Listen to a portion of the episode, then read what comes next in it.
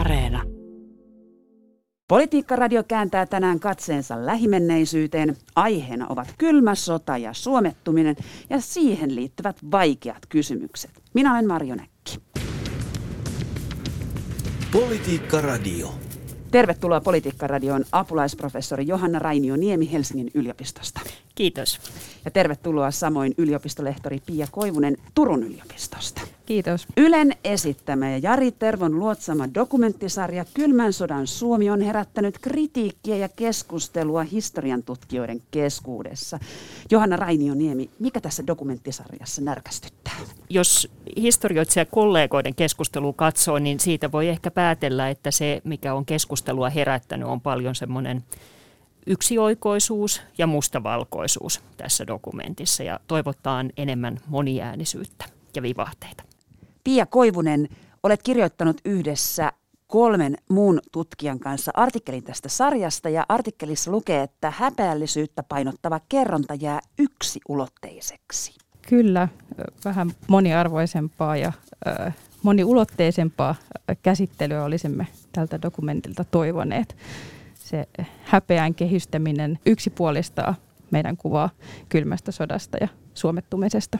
No, aletaan sitten ratkoa näitä pulmia. Minkälaista tarinaa tai kerrontaa te toivoisitte tästä lähimenneisyydestä? Lähtisin liikkeelle siitä, että, että kylmä sota, joka tuon dokumentin nimessäkin on, niin on huomattavasti laajempi ilmiö kuin vaan se suomettuminen tai taistolaisuus. taistolaisuus, jossa, jossa, tota, joihin tässä dokumentissa paljon, paljon tota, noin, tai enimmäkseen keskitytään. Eli, eli äh, esimerkiksi tässä dokumentissa niin jää, äh, jää kylmän sodan alkupuoli aika vähäiselle huomiolle, neljäkymmentä-viisikymmentäluku. Äh, siinä jää tämmöinen suom- suomalainen selviytymistarina äh, ison äh, supervallan naapurissa. Ja, ja äh, siinä jonkun verran toki viitataan äh, kansalaismielipiteisiin, esimerkiksi vaikka kulttuurivaikuttamiseen ja talouteen, mutta, mutta nämäkin puolet jäävät siinä sitten ehkä kuitenkin tämän häpeän narratiivin varjoon. Johanna, mitä mieltä olet tämän sarjan näkökulmasta? Ajatellaanko tässä, että maailmassa on vain kaksi maata nimeltä Suomi ja Neuvostoliitto?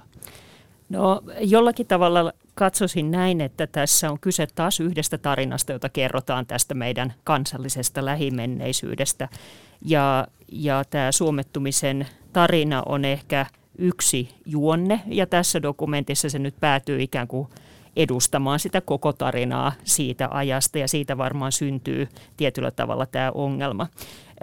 Jollakin lailla ehkä sanoisin näin, että siinä se kylmä sotaviittaus kuitenkin vertaa tai viittaa siihen, että Suomi on ollut ikään kuin välissä, kahden, kahden suurvallan välissä, mutta totta kai suomettumisen kautta käsitellään nimenomaan Suomen ja Neuvostoliiton suhdetta.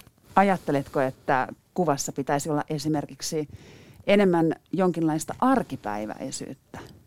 No, varmaan näinkin siinä mielessä, että jotenkin kun tätä miettii, että mistä syystä tämä suomettumisen tarina halutaan niin usein kertoa ja ää, mikä sen merkitys on, niin siinä ehkä voitaisiin miettiä myöskin sitä, että, että se tutkimuksellisessa mielessä kyllä se arkipäiväisyyden ja sanotaanko niiden yhteyksiä, jota tutkijat hyvin, hyvin ansiokkaasti viimeisen kahdenkymmenen vuoden aikana ovat tavallaan nostaneet esiin sitä, että kuinka suhteellista määritelmän omasta kontekstitilannetilannesidonnaista tämä koko kylmän sodan aika oli, niin sen, sen saaminen tietysti tämmöiseen T V-dokumenttiin on haastavaa, mutta ehkä sitä olisi vähän siinä toivonut, että oma, oma reaktioni ehkä oli se, että tämä tuntui siltä, kun me oltaisiin palattu ikään kuin yhdeksänkymmentäluvulle, me kerrottiin uudestaan se kylmän sodan jälkeisen hetken tarina suomettumisesta, ja nyt kysyttävä sitten ehkä, miksi se haluttiin kertoa tänään ja tässä päivässä. No, mikä teidän teorianne on? Miksi tätä samaa narratiivia yhdeksänkymmentäluvulta lähtien halutaan toistaa?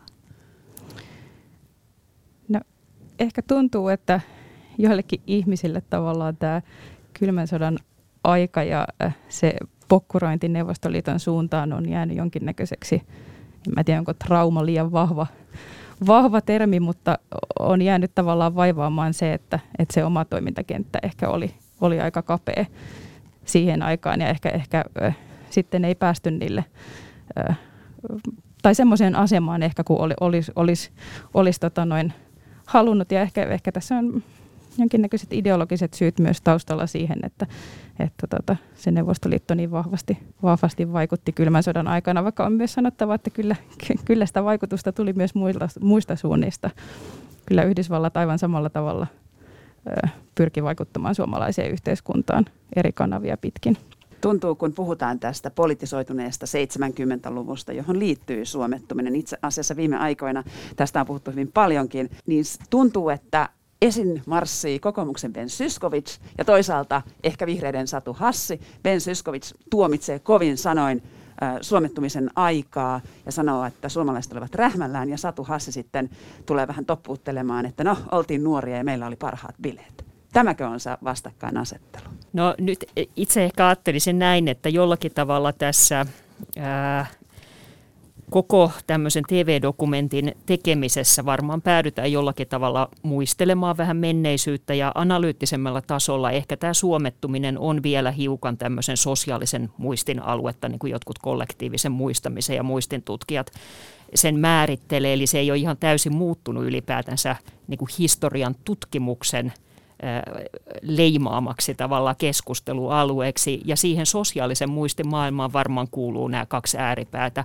Se olennainen kysymys on se, mitä tapahtui niin kuin laajassa laajassa enemmistössä, jotka ei ollut taistolaisia eikä ollut toisaalta myöskään näitä niin sanottuja äärioikeistolaisia, joita pystytään Suomen historiasta nyt mainitsemaan kolme tässä yhteydessä, että ei se, ei se kovin merkittävä määrä sitten loppujen lopuksi ole. Että se olennaisin on ehkä se, että miten tämmöinen valtavirta Ää, suhteellisen paljon valtaa jollain eri tasoilla käyttänyt tavallaan väestö, miten he suhtautu, vaikeni, ehkä vähän vältteli, katseli sivuun ja, ja sopeutui. Mikä ongelma on tällaisissa aikalaismuisteloissa? Pia Koivunen. No aikalaismuisteluthan on ihan äärimmäisen tärkeä historian lähde, koska niiden kautta me päästään ihan toisella tavalla kiinni siihen aikaan, aikaan kuin esimerkiksi vaikka arkisto dokumenttien tai, tai lehtiaineiston perusteella. Ö, muistelussa on kuitenkin aina se hyvin subjektiivinen lähtökohta, ja, ja tutkimuksessa esimerkiksi erotetaankin usein muistaminen ja muisteleminen prosessina. Eli ihminen voi muistaa erilaisia asioita, mutta sitten hän muistelee valikoidusti, eli mitä hän haluaa muistella, mitä hän haluaa kertoa sieltä menneisyydestä. Muisteluun liittyy myös, myös hyvin vahvasti se, että, että voidaan, siihen muisteluun voidaan ottaa mukaan myös semmoista, mitä ei ole itse koettu, ja, ja niin kuin ikään kuin rakentaa se erilaisista aineksista. Ja se ei välttämättä pidä yhtä sen toteutuneen menneen kanssa. Eli, eli, ja ihmiset voi muistaa väärin ja todellakin niin kuin valita, valita niitä elementtejä, mit, mitä muistelee ja miten, miten kertoo. Eli, eli sen takia vaikka aikalaisnäkemykset on tietysti todella tärkeää ja arvokas lähdemateriaali, niin niihin pitää suhtautua hyvin kriittisesti ja, ja suhtautua niihin nimenomaan tämmöisinä valikoituina kertomuksina menneestä ennemmin kuin minään totuutena. Johanna Rainio-Niemi, onko aikalaiskertomukset tässä ajassa jollain tavalla korostuneet? Öö, sanotaanko näin, että aikalaiskertomukselle varmasti annetaan arvoa enemmän kuin jossain vaiheessa, ja sillähän on tietysti Tietysti on arvonsa silläkin. Toki täytyy sitten sanoa, että kyllähän suurmiehet on kautta historian muistelleet ja aikalaisina kirjoittaneet niin kuin ikään kuin tämän oman näkemyksensä historiasta. Eli sikäli sanoisin, että ehkä lähtökohtaisesti ei. Mutta nyt kun tästä suomettumisesta eli ei ole korostunut mitenkään erityisen paljon, tämmöinen kokemuksellisuus ehkä, mutta ei, ei muuten mä näkisin, että aikalaismuistoja ja muistelua on tutkittu historian tutkimuksessa, ainakin se on ollut hyvin tunnustettu tapa ja menetelmä saada tietoa menneestä jo pitkään. Sitten suomettumisen osalta niin vielä nyt ehkä se, mikä tuossa dokumentissakin hyvin näkyy, niin on se, että jos me puhutaan siitä, että suomettumisessa edelleen aikalaissana painaa paljon ja aikalaiskokemus painaa paljon, ja historian tutkijan on vaikea saada sitä legitimiteettiä esittää mitään näkemyksiä, koska aikalaiset katsovat, että heidän kokemusperäinen ymmärryksensä siitä on niin kuin välittömämpää ja on tämmöistä, mutta semmoinen diskurssi sitten taas tyypillisesti on myös sellainen, jossa tämmöiset häpeän teemat on. Että kyllä mä niin kuin ajattelen, että tässä on myöskin vähän tämmöinen tietyn sukupolven, josta ne, jotka ei ollut vakaasti jotain yhtä tai toista mieltä, niin olivat sitten vähintään hiljaa ja hissukseen, niin heillä on niin kuin tarve selittää sitä tarve ehkä pikkusen niin kuin tavallaan purkaa sitä kokemaansa, ja sitten taas sukupolvelle, joka ei siihen välittömästi ole osallistunut, niin se niin kuin koko lähestymistapa on hiukan toisenlainen. Onko siis kyse jonkinlaisesta traumaterapiasta tällaisille ihmisille, jotka eivät ihan tässä ajassa enää allekirjoita toimiaan silloin aiemmin? Trauma on aina jotenkin niin vahva sana, että, että mä en tiedä lähtisinkö mä sitä käyttämään, mutta, mutta, varma, mutta varmaan joku tämmöinen mm. niin kuin ehkä purkukanava. Ja kyllä mä ymmärrän hyvin ne, hy, hyvin, tota noin, ne tunteet, että eihän toi ole niin kuin helppoa aikaa ollut elää varmasti niin kuin kenellekään. Et, et siinä mielessä, ja nimenomaan mun mielestä meidän niin kuin historiantutkijoina on tarkoitus nimenomaan ymmärtää niitä aikalaisia ja ymmärtää niitä toimintatakoja. Ei välttämättä hyväksyä kaikkea, mitä silloin on tapahtunut, mutta, mutta ymmärtää myös niitä, joille se aika on ollut, ollut tosi hankalaa ja haastavaa. Ohjelman Kylmän sodan Suomi heti ensimmäisessä osassa kertoja ääni sanoo vakaasti, että Suomi valitsi sopeutumisen ja luopui totuudesta. Olipa kova väite. Elikö Suomi siis valheessa? Pitääkö tämä paikkansa, Pia Koivunen? No valhe on tietysti aina suhteellinen käsite. Tätä olisi ehkä voinut jotenkin siinä dokumentissa enemmän a- a- a- niin kuin eritellä, että mitä sillä valheella niin kuin tarkoitettiin, koska tota, se jäi ehkä sitten kuitenkin vähän epäselväksi. Ja jotenkin tämmöinen niin kuin reaalipoliittinen selviytyminen tavallaan, että mitä siinä tilanteessa niin kuin oli järkevää tehdä ja toimia, niin jotenkin tämmöisen, tämmöisen pohtiminen jäi, jäi, jäi, niin kuin, jäi puuttumaan. Samoin kuin se, että mikä se vaihtoehto olisi ollut, jos suomalaiset ei olisi harjoittanut tämmöistä ystävyyspolitiikkaa tai ö, pyrkinyt toimimaan yhteistyössä Neuvostoliiton kanssa, niin mitä sitten olisi tapahtunut? Totta kai voidaan niin kuin arvioida sitä, että, että ö, menikö jotkut poliittiset toimijat liian pitkälle, oliko he liian ystävällismielisiä ja olisiko vähempikin riittänyt. Mutta tavallaan se iso linja, että, että miten niin kuin toimittiin ja pyrittiin olemaan Neuvostoliiton kanssa hyvää pataa, niin vaikea mun sitä lähteä niin kuin haastamaan, että, että se, oli, se olisi ollut niin kuin täysin niin kuin väärä toimintatapa. Johanna Rainio-Niemi, onko pienellä maalla muuta vaihtoehtoa kuin sopeutua? Joo, tämä on oikeastaan ehkä semmoinen, että tässä me tullaan tämän koko suomettumisasian ytimeen. Eli jos me ajatellaan suomalaisen historian niin kuin pitkiä kaaria niin, ja avainta siihen, joka auttaisi ymmärtämään niin kuin aika monia näistä erilaisista säikeistä, jota, jota Suomenkin historiasta voidaan hahmottaa, niin kyllä mä ajattelisin näin, että tietyllä tavalla suomalaisessa historian käsittelyn ja kirjoittamisen ja miksei tutkimuksenkin traditiossa tämä sopeutumisen ja pragmaattisen tietyllä tavalla viisauden ja viekkauden yhdistämisen, kuten tuossa dokumentissakin tuotettiin uudestaan, niin sehän on se meidän perusnarratiivi. Ja voisi ajatella, että tietyllä tavalla tämä, jos suomettumista miettii, mitä se on, niin se on pienen valtion sopeutuvaa tarvittaessa niin kuin ennakolta jo ar- aavistelevaa niin kuin semmoista luovimista ää, valta-asymmetrioiden maailmassa. Ja sehän on toisaalta se asia, joka joissain yhteyksissä nostetaan koko suomalaisen menestystarinan avaimeksi. Ja sen hinta on suomettuminen. Se suomettuminen on ikään kuin siitä samasta asiasta. Suomettuminen on tietyllä tavalla semmoinen hiukan kärjistynyt tai ehkä jossain kohdin niin kuin, joo, kärjistynyt versio siitä, mikä on avain koko Suomen menestymistarina. Eli sinällään tämä sopeutuminen on tapahtunut aina. Se on tapahtunut Suomen suurruhtinaskunnassa. Suomi oli paljon sopeutuvaisempi kuin Puola. Ajatellaan tuhatkahdeksansataaneljäkymmentäkahdeksan tai muuta tämmöistä. Se on tapahtunut suhteessa Saksaan kolmekymmentäluvulla. Sitten se on tapahtunut ää, kylmän sodan aikana suhteessa Neuvostoliittoon jossain mielessä. Ja se on tavallaan niin kuin väistämätön osa tätä suomalaista historiaa. Ja silloin mä ajattelen välillä, että se pitäisi niin kuin oivaltaa, että siinä missä tätä sopeutumista ja pragmaattista reaalipolitiikkaa niin kovasti tuotetaan jatkuvasti edelleen myös päivän poliittisessa diskurssissa, niin tämä suomettuminen on ikään kuin yksi sen semmoinen lieveilmiö. Niin mulle tulee mieleen, että, että tässä olisi hyvä muistaa aina tavallaan nämä eri, eri näkökulmat suomettumiseen ja suomettumisen määritelmät, että jos ajattelee vaikka kansa, kansainvälistä kylmän sodan tutkimusta, niin siellä puhutaan nimenomaan tästä, minkä Johanna mainitsi, että et Suomi valtiona, miten, miten se toimi Neuvostoliiton naapurissa, mutta ehkä tässä dokumentissakin painotetaan sit enemmän tätä tämmöistä sisäpoliittista mm. suomettumista ja suomalaisten poliitikkojen toimintaa, kulttuuriväen toimintaa kylmän sodan aikana, eli, eli, eli me ei puhuta aina samasta suomettumisesta. Kyllä, ja toi on hyvin tärkeää, mä luulen, erottaa tämä kansainvälispoliittinen ja sisäpoliittinen, koska ne on täysin kytköksissä toinen toisiinsa, ja aina se tietyllä tavalla se ulkopoliittinen toiminta voi tuottaa sisäpoliittisena tämmöisiä ikään kuin seirausvaikutuksia. Ja mä ajattelen itse, kun mä mietin, että tämä olisi ollut todella mielenkiintoista nostaa tässäkin dokumentissa esiin se, että millä tavalla tätä suomettumisen ilmiötä tuotti se, että se edeltävä sukupolvi kantoi sisällään taas sitten tätä niin kuin toiseen maailmansotaan ja Saksan kanssa yhteistyöhön liittynyttä hiljaisuutta. Eli meillä on tämmöisiä hiljaisuuden ketjuja, jossa ei ole pystytty niin kuin avaamaan sitä, että on oltu aina vähän niin kuin kallellaan sinne ja sitten kallellaan tänne ja miten se niin kuin yhdessä pelaa, niin se, on, se olisi mielenkiintoista katsoa. Politiikkaradio. Politiikkaradion studiossa ovat apulaisprofessori Johanna Rainio-Niemi Helsingin yliopistosta ja yliopistolehtori Pia Koivunen Turun yliopistosta.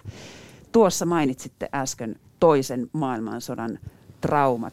Pia Koivunen, kritisoit aiemmin, että kylmä sota on käsitelty ikään kuin suomettumisen, eli hyvin rajallisen, jopa politisoituneen seitsemänkymmentäluvun kautta. Mutta katsotaan vähän pidemmälle. Mistä se kylmä sota oikeastaan Suomessa alkoi? Kylmä sota lähti, jos ajatellaan, mä oon itse tutkinut ö, nimenomaan tämmöistä kulttuurista kylmää sotaa ja sitä, miten, miten tota noin, ö, esimerkiksi Neuvostoliitto ja Yhdysvallat lähti, lähti vaikuttamaan suomalaiseen yhteiskuntaan ja suomalaisiin heti sodan päättymisen jälkeen. Suomessa sota päättyi kuitenkin, no pois lukien Lapin sota, mutta että sota Neuvostoliiton kanssa päättyi kuitenkin jo aikaisemmin kuin monessa muussa maassa.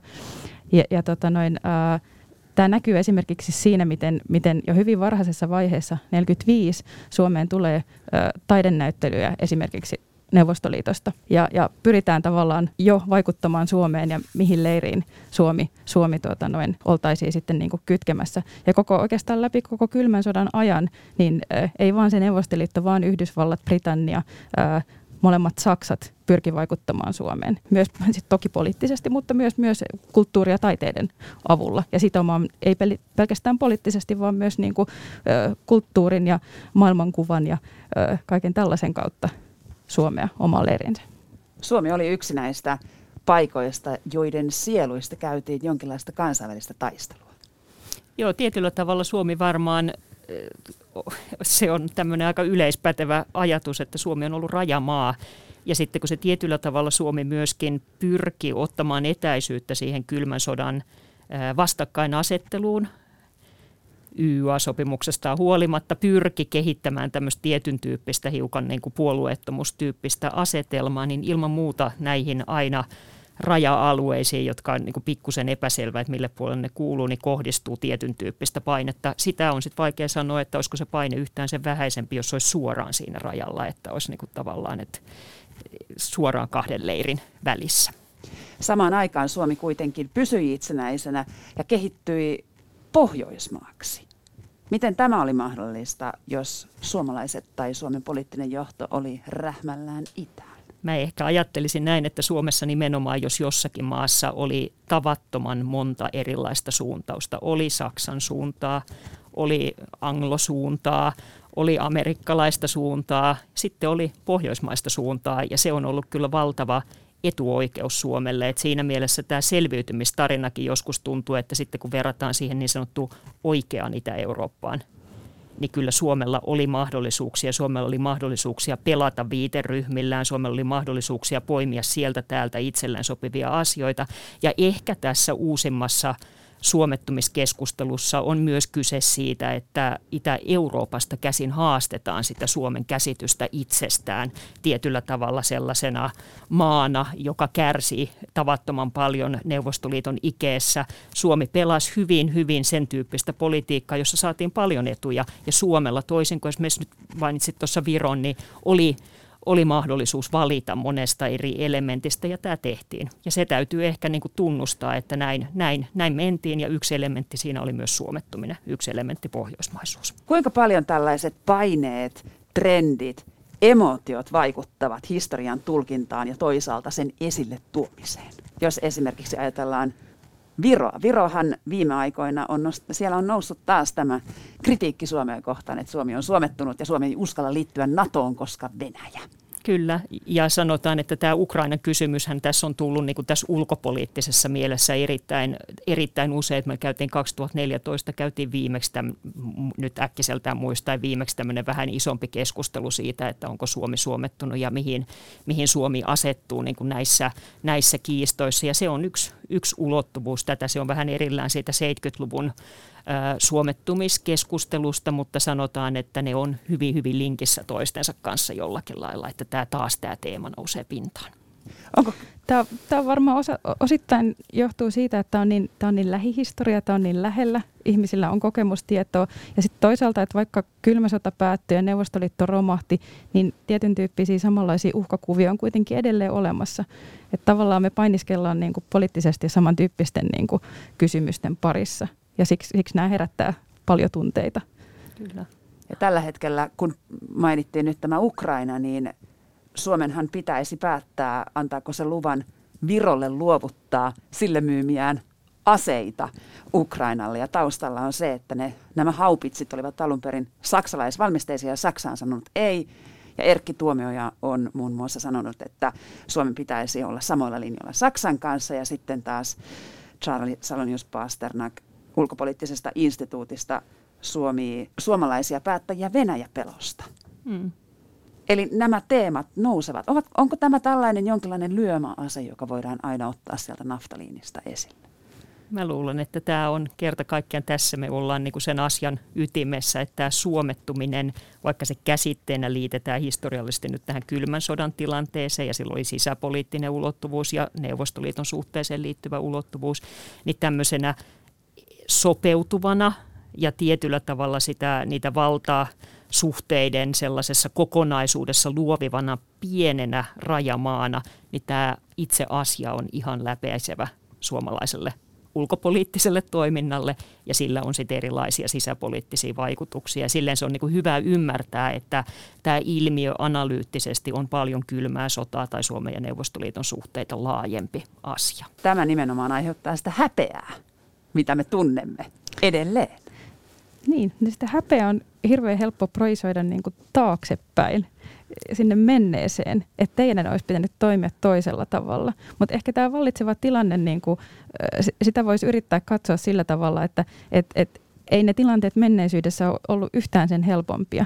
Ne on ollut aivan yhtä monimutkaisia, vaikeita, monikerroksisia ja hankalia tilanteita, eikä ne päättäjät silloinkaan ole ollut yhtään sen helpommassa tilanteessa, missä ne on niitä päätöksiä joutunut tekemään. Mutta menne, menneisyyttä on niin helppo sit tuomita täältä myöhemmästä ajasta, kun me tiedetään jo paljon enemmän. Meillä on kokonaiskuva lähteiden avulla saatavissa ja, ja me voidaan sinne helposti niinku asettaa näitä tuomioita, että miksi toimitte näin tai miksi ette toiminut näin. Ja tämä olisi ollut se oikea ratkaisu. Se on helppo täältä jälkikäteen sanoa, mikä se oikea ratkaisu olisi ollut. Eli nimenomaan jälkiviisastelu on helppoa. Joo, ja semmoista kotelointia tietyllä tavalla, että pyritään saamaan se vähän niin kuin ulos itsestä ja ulos tästä ajasta, että siirretään se sinne hiukan helpompaan. Ja sitten samaan aikaan luulen näin, että se on myöskin tämän nykyisyyden käsittelyä, koska tosiasiassa täällä joudutaan niin kuin pikkusen, niin kuin näistäkin nyt tällä hetkellä ilmassa olevista keskusteluista voi päätellä, että kyllä ne, se suomettumiskortti sieltä aina niin kuin ilmaantuu ennemmin tai myöhemmin jossain yhteydessä. No miten me pystytään irtaantumaan tällaisesta häpeästä ja, ja hiljaisuudesta? No myöntämällä, että se on, se on osa pienen rajamaan elämää ja politiikan tekoa. Ja se tarkoittaa sitä, että jos, jos tietyllä lailla korostetaan sitä, kuinka tämmöinen pragmaattinen reaalipoliittisuus on suomalaisen menestystarinan avain, niin sitten se täytyy ikään kuin avoimin silmin kohdata, että sen, sen niin kuin yhtenä, yhtenä vain, ei kokonaisena, mutta yhtenä elementtinä, joka siihen voi liittyä, on tämmöiset suomettumisen ilmiöt. Ja tavallaan tietää, että tämmöistä on ilmassa ja sitten yrittää luovia sen, minkä pystyy. Ky- kyllä, just näin. Tämmöisellä analyyttisellä, monipuolisella keskustelulla. Urho Kaleva Kekkonen, hän aiheuttaa edelleen ihannointia ja toisaalta kylmän väristyksiä. Ja Kekkonen nousee myös Kylmän sodan Suomi-televisiosarjan yhdeksi päähenkilöksi. Vedetäänpäs tähän loppupuolelle tällainen helppo analyysi, syvä analyysi Urho U K K:sta. Suuressa kuvassa, mikä on Kekkonen Suomen Suomen historialle, Suomen identiteetille? Joo, joo tosi, tosi helppo kysymys lähteä vastaamaan. Kyllähän siihen väistämättä niin kuin jokainen, joka Suomen historia kanssa ollut tekemisissä, niin on, on, on törmännyt, että, tota, että Kekkonen on tietysti monumentti tietyllä, tietyllä tavalla ja, ja joillekin se oli synonyymi presidentille. Itse on elänyt enemmän tätä Koiviston aikaa, että ennemminkin Koivisto, Koivisto oli se presidentti ja siinä mielessä on jotenkin niin kuin aina katsellut vähän jotenkin niin kuin oudoksuen sitä, sitä keskustelua, tavallaan kun ei ole semmoista kokemus, ö, omaa kokemusta ö, siitä Kekkosen ajasta. Toisten mielestä hän oli nerokas luovia, joka onnistui saamaan Suomelle liikkumatilaa sieltä lännestä kaveraamalla neuvostojohtajien kanssa. Toiset taas pitää häntä häikäilemättömänä poliitikkona, joka, joka kahmi itselleen sitä valtaa. Ja jos suomettumisessa oli hyviäkin puolia, niin Kekkonen osasi myös käyttää omaksi, omaksi vallassa pysymisekseen. Varmaan näin. Ja sitten toisaalta taas Suomessa on hyvin poikkeuksellinen presidentti-instituutio, tai sanotaan, että sillä on valtaa, valtaa myös ihan siinä ä, muodollista ja sanotaanko semmoista niin kuin lakipohjaista valtaa liittyy presidentti-instituutioon. Hän käytti sitä maksimaalisissa määrin, mutta tietyllä tavalla myöskin tämä, ihan tämä instituutio olemassaolo sen, sen mahdollistaa. Ja siinä voi olla sitten se, että ehkä se on näin, että pienessä rajamaassa, jos nyt käytän tätä ajatusta, niin se on ollut aina aika sellainen elintärkeä kysymys, että kuinka paljon on erimielisyyttä siitä, mikä on niin kuin tämmöisen ulkopoliittisen linjan suunta ja koska kohdistuu niin paljon mielenkiintoa useasta eri suunnasta tämmöiseen äh, plänttiin äh, Euroopan pohjoisessa, niin silloin se on, se on jotenkin hyvin kontrolloitua ja siinä mielessähän presidentti henkilönä ja instituutiona on tavallaan semmoinen vallan keskittymä. Ja sitten tämä henkilö oli siinä, nyt hän nyt sattui olemaan siinä, mutta kyllä se myös se instituutio tuottaa nämä narratiivit tämmöisistä henkilöistä, että ei se pelkästään hänen henkilöstään ole kiinni. Onko meillä suomalaisilla sellainen salainen kaipuu vahvan johtajan alaisuuteen? Jaa, varmaan jos historiallisesti ajattelee, niin varmaan on. on jossain mielessä olemassa, mutta siinäkin toisaalta meillä, meillä on myös semmoinen järjestelmä, jossa on tämmöinen ikään kuin valtapooli siellä huipulla, jonkinlainen, mitenhän sitä nyt joku kutsui joskus kaksikymmentäluvulla tämmöiseksi semimonarkistiseksi ja näin poispäin, että tota, ehkä siihen on totuttukin. Aa, niin, mietin vaan, että, että kyllähän presidentin vaaleissa aina suurin äänestysaktiivisuus on, että, että ehkä se tämmöinen niin kuin yksi selkeä johtaja, niin, niin ehkä viestii jostain tämmöisestä vahvan johtajan kaipuusta. No miten tähän loppuun suosittelisitte? Tervo suositteli katsomaan peiliin ja, ja tutkimaan niitä häpeän tunteitaan. Mitä te suosittelette meidän suomalaisten itsetutkiskelun välineiksi, kun luotamme omaa lähimenneisyyttämme? Johanna. No ehkä mä ajattelisin niin, että se häpeän ja muun pohtiminen, niin se varmaan liittyy kyllä aikalaisin. Mä luulisin, että nuoremmat ihmiset ei koe tähän suomettumiseen liittyvää samanlaista häpeää ja se vaan on niin kuin semmoinen etuoikeus, mikä sitten taas tulee sitä kautta, ettei siinä ollut mukana. Ja silloin ehkä se meidän me, sitten sanotaan tulevaisuuden polvien toivoo katsovan sitä aikaa tietyllä tavalla ymmärtäväisesti, monikulmaisesti ja just näin, että tunnustaa sen, että se on ollut vaikeaa, niin kuin Pia tuossa sanoi, ja sitä on tehty vaikeissa, vaikeissa olosuhteissa. Samaan aikaan sitten se on aina terveellistä miettiä, että, että ollaanko me niin kuin tänä päivänä yhtään sen kummemmassa tilanteessa kuin silloin oltu. Pia. No mä suosittelen lämpimästi lukemaan suomalaista historian tutkimusta aiheesta. Meillä tehdään todella paljon laadukasta tutkimusta. Ja sen kautta pääsee kyllä hyvin perille siitä, että mitä se kylmän sodan aika oli. Ja paljon on jo ikäisiäkin ja nuorempiakin tutkijoita, jotka ovat täysin ikään kuin kokemusvapaita tuosta pimeästä ajasta, jos näin haluaa sanoa.